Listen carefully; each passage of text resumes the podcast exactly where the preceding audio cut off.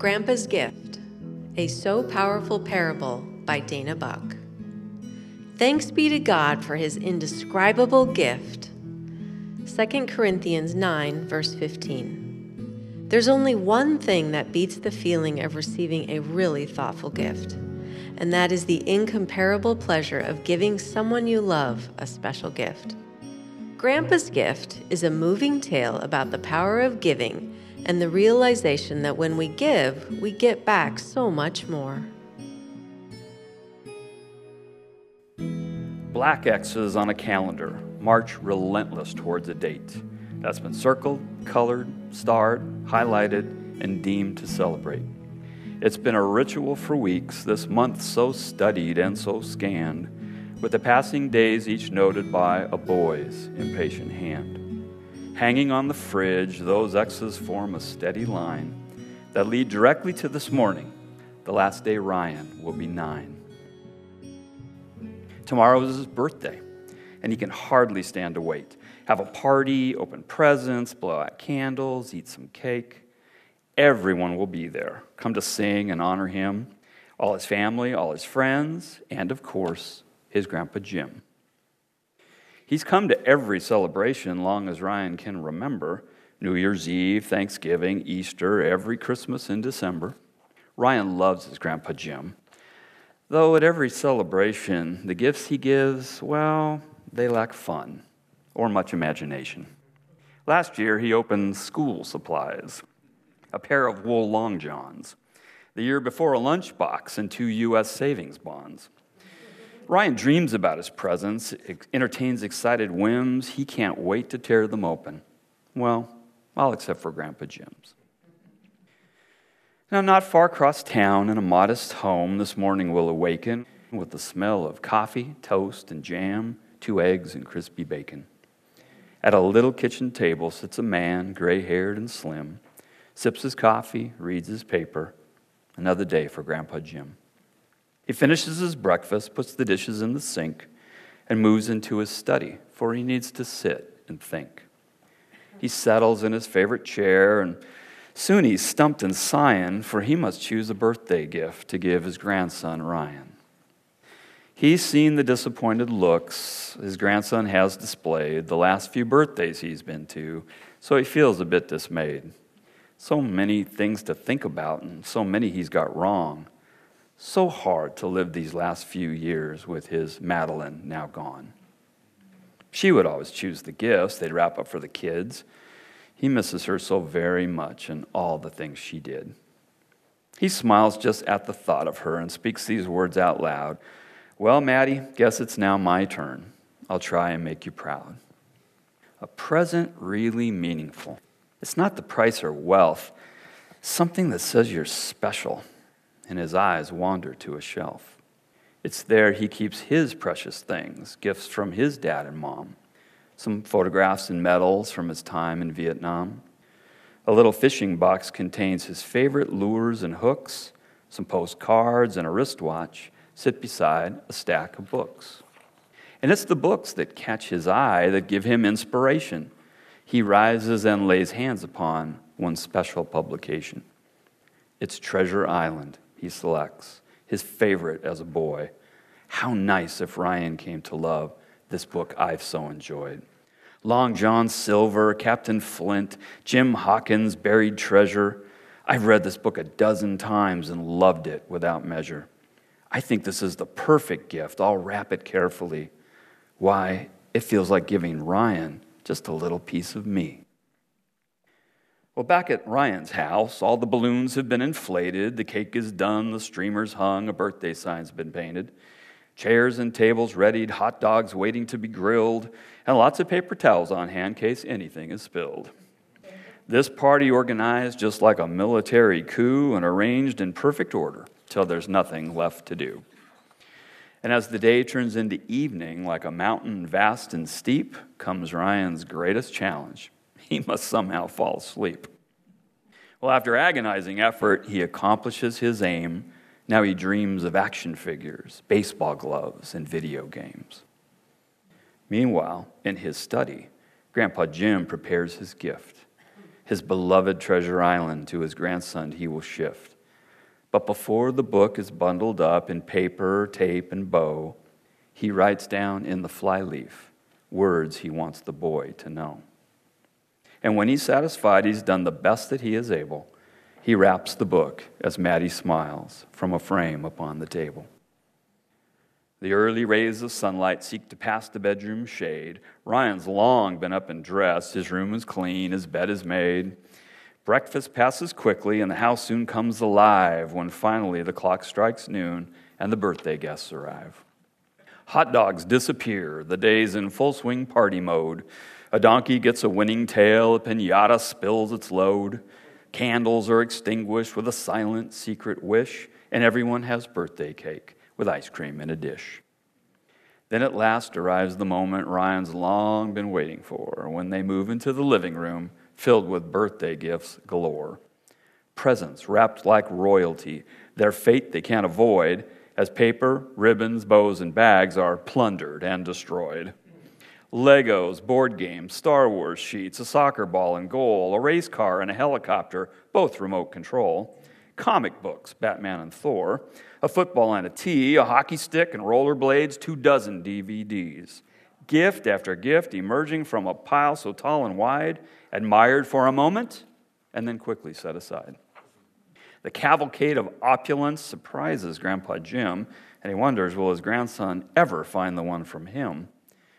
Till finally, from the massive stack, a small flat gift is skimmed, the tag attached announcing that it comes from Grandpa Jim. Ryan smiles and then proceeds to quickly tear the paper, and Grandpa Jim's anticipation dissolves, just like a vapor. For though Ryan says a thank you as he holds the cherished book, his tone is forced and wooden, and there's that familiar birthday look. I loved that book when I was 10. I hope that you do too. I've written something special on the inside just for you. Ryan gets up from his chair, gives Grandpa Jim a hug, and as he grabs another gift, sets Treasure Island on the rug. The opening goes on and on, but Ryan never tarries till under all the birthday wrap, the novel now is buried. As the final gift emerges from a decorated box, it's quite anticlimactic being underwear and socks. But Ryan doesn't mind it, for the haul is quite extensive. A couple may be duds, but most are awesome and expensive. The partygoers cheer and then begin to say goodbyes. Coats and gloves are being put on, kids are calling home for rides. Grandpa Jim moves to the doorway, giving hugs to all his kin. Ryan hugs him back and says, Thanks for the story, Grandpa Jim. You're welcome, Ryan, and don't forget, your grandma loved you too. I think she would be pleased to know I gave that book to you. He said goodbye, walked to his car, and as he zipped his vest, he softly whispers, Madeline, I surely did my best. But no one heard these words he said except the stars and sky. He slips behind the wheel and makes his way home with a sigh. As Grandpa Jim drives through the night and Ryan takes a bath, Mom and Dad, exhausted, face the birthday aftermath. Paper plates and pop balloons, limp streamers gently flapping, leftover cake and dogs and drinks, and tons of birthday wrapping. Mom starts in the kitchen. Ryan's dad picks up the trash, beginning with a pile of paper near the presents stash. He fills up seven garbage bags, which takes a little while. All the time, he never notices. Treasure Island's in that pile. Paper, boxes, ribbons, bags make up the refuse mix with Grandpa's now forgotten book buried neatly in bag six. That precious gift of Grandpa's love and all it had to say now sits out on the sidewalk and tomorrow's garbage day. A frosty early morning gives the neighborhood a hug as wisps of aromatic steam rise from a travel coffee mug. Seated snugly in the cab of a battered gray machine, a man attempts to thwart the cold wrapped in a heavy coat and jeans. Glove encumbered fingers grip a well worn steering wheel.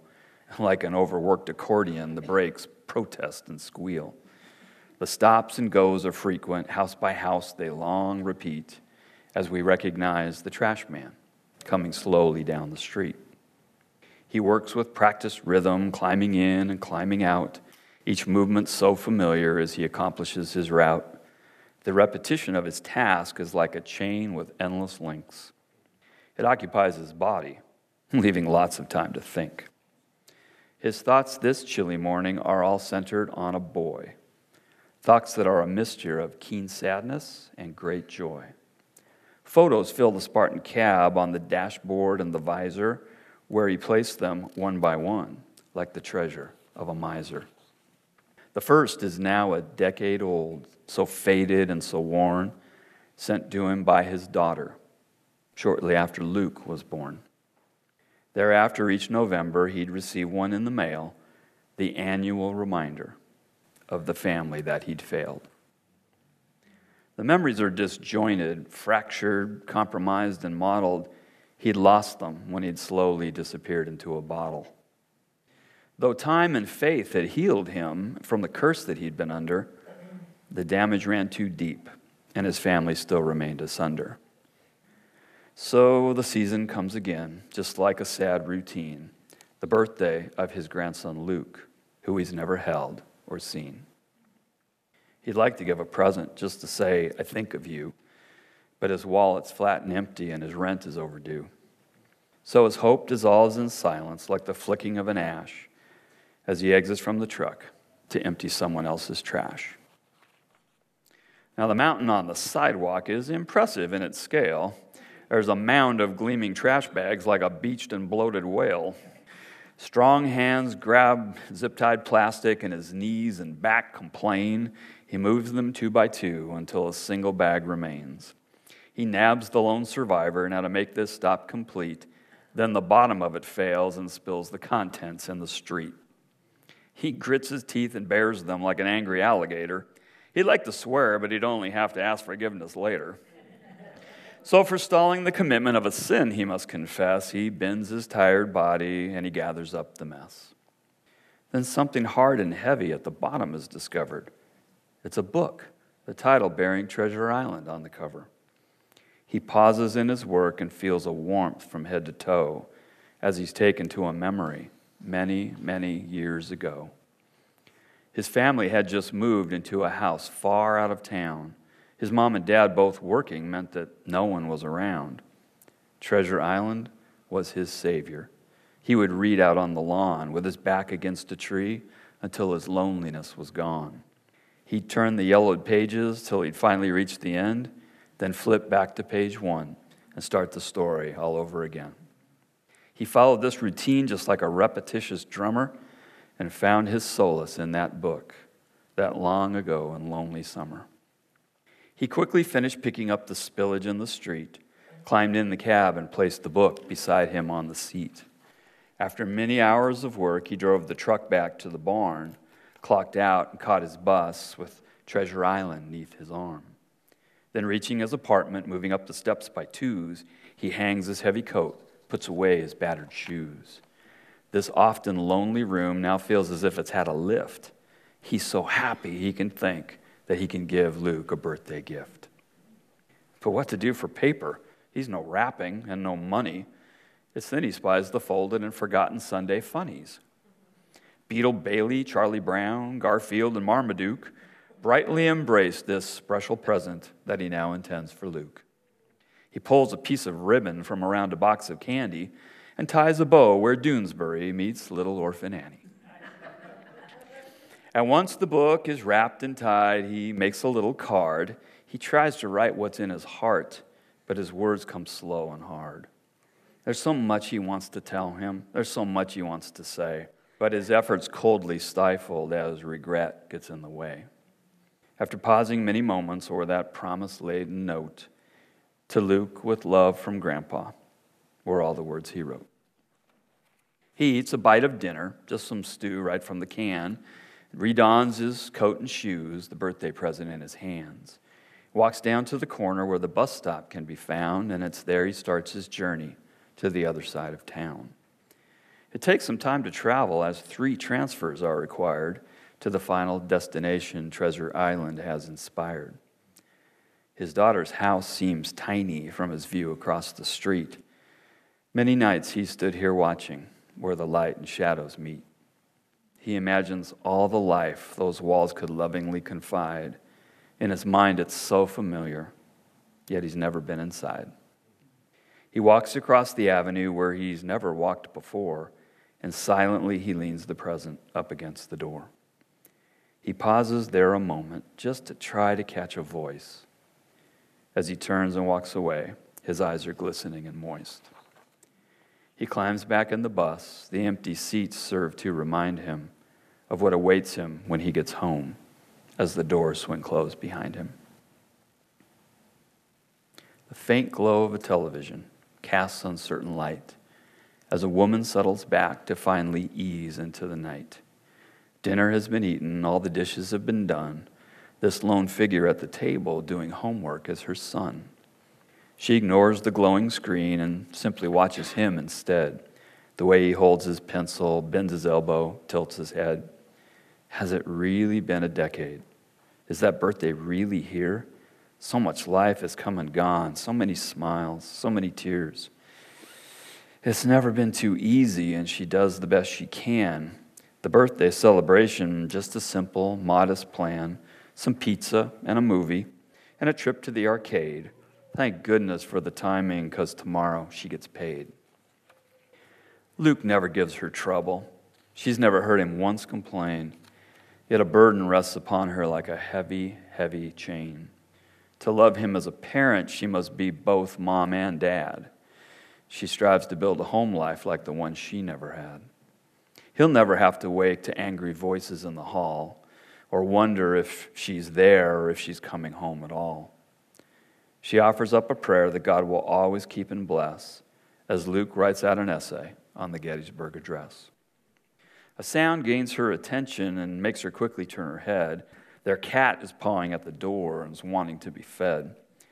She gathers up to rise to get his bowl and pop a tin, but Luke is up before her. You just chill. I'll let him in. The cat careens into the room with an ungrateful feline hiss, while Luke exclaims as he looks down, Hey now, what is this? He kneels down in the doorway and retrieves a heavy object sporting a funny bow and wrapped up in the Sunday comics. Luke pulls the card that's tucked between the ribbon and the wrap.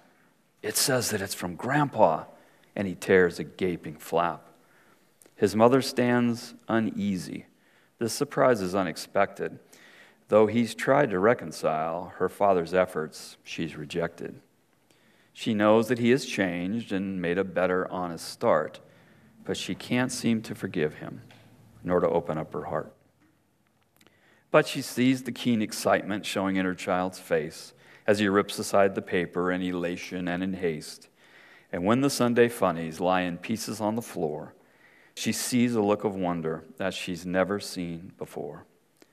Luke holds a sturdy book, sighs as if it's made of gold. She sees his Treasure Island spelled in letters big and bold.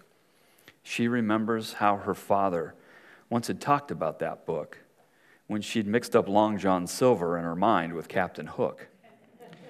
He laughed and shook his head, and then he took her by the hand and explains one Treasure Island and the other's Peter Pan. That memory overcomes her, takes her backwards to a time when her father was her hero and her love was pure and blind. She is shaken from her reverie by Luke's impassioned voice the book he holds is open, and his eyes read and rejoice. Grandpa's written something. It's inside here on this page. He carries the book to her, its cover creased and worn by age. She opens to the flyleaf, runs her fingers through Luke's hair, and slowly reads the words a steady hand has written there. This book is for my grandson, who I love with all my heart. May your life be filled with laughter, every blessed, joyous part. And please enjoy this story. There's adventure in each line. I hope it touches your life just as much as it has mine. So have a happy birthday, and may God your dreams fulfill, and know your grandpa loves you. And I always, always will. Her eyes grow bright and glistening, and her hand moves to her throat. Ryan's just ecstatic at the words his grandpa wrote. And so, she doesn't tell him. She suspects he'll never look at the difference in the handwriting between the note card and the book. But somehow it doesn't matter, for she finds somehow she knows if he'd pinned the words there written, he would have chosen those. Her heart, so cold and empty when she thought about her dad, now held a tiny ember, and that ember made her glad. Handing Luke his present, he sits down to read alone as she rummages through the address book and then picks up the phone. She hears the distant ringing and then his voice, and this felt right. Hi, Dad. It's me, Melinda. Are you free tomorrow night? Epilogue A gentle rain is falling, makes the roadway gleam and shine. Windshield wipers beat and seem to mark the passing time.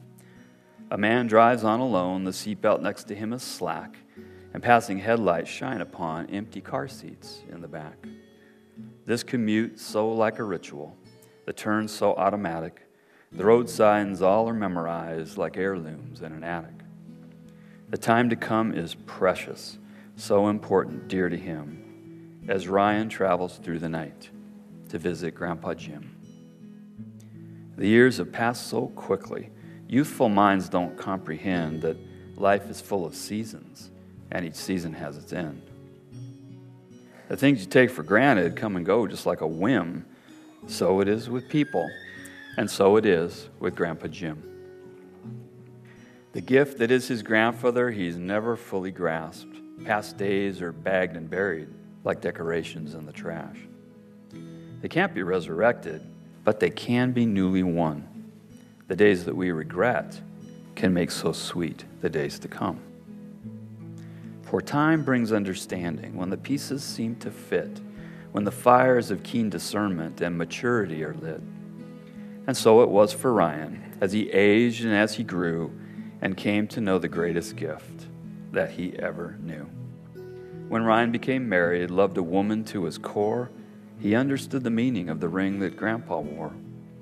When he became a father, newfound love began to reach him, casting light upon the lessons Grandpa Jim had tried to teach him. That family is a present, wrapped up for the ones we know. Treasured moments are the ribbon, and our memories are the bow. So he drives on through the night, ignores the stubborn urge to sleep, for in a window waits a silhouette, and he has promises to keep. A parking lot half empty yields a close, inviting space. His car between the lines feels like a welcoming embrace. He greets attending nurses, signs the registration book. He's waiting for your visit over in the breakfast nook. Ryan smiles and says a thank you. He's so sweet when you come by, insisting that we help him dress up in a coat and tie. Moving down the hallway, Ryan knows he'll find him there, sweetly looking out the window, sitting in his favorite chair. The smile that he receives, the hearty hug that he is given, is worth 10 times the hours and all the miles that he has driven. Settling near his grandpa, splendid in his suit and cap, his right hand holds his tea, his left hand rigid in his lap. The stroke that took his speech, that manifested last July, is routed and defeated by the pleasure in his eyes. Ryan brought him fresh baked cookies and new frame photos of the girls and one more thing to share as their now sacred time unfurls. Crossing legs and donning glasses under a warm, expectant look, Ryan smiles and nods to Grandpa as he opens up a book. So our story comes full circle, and no part is left undone. Are you ready, Grandpa Jim? Treasure Island, Chapter 1.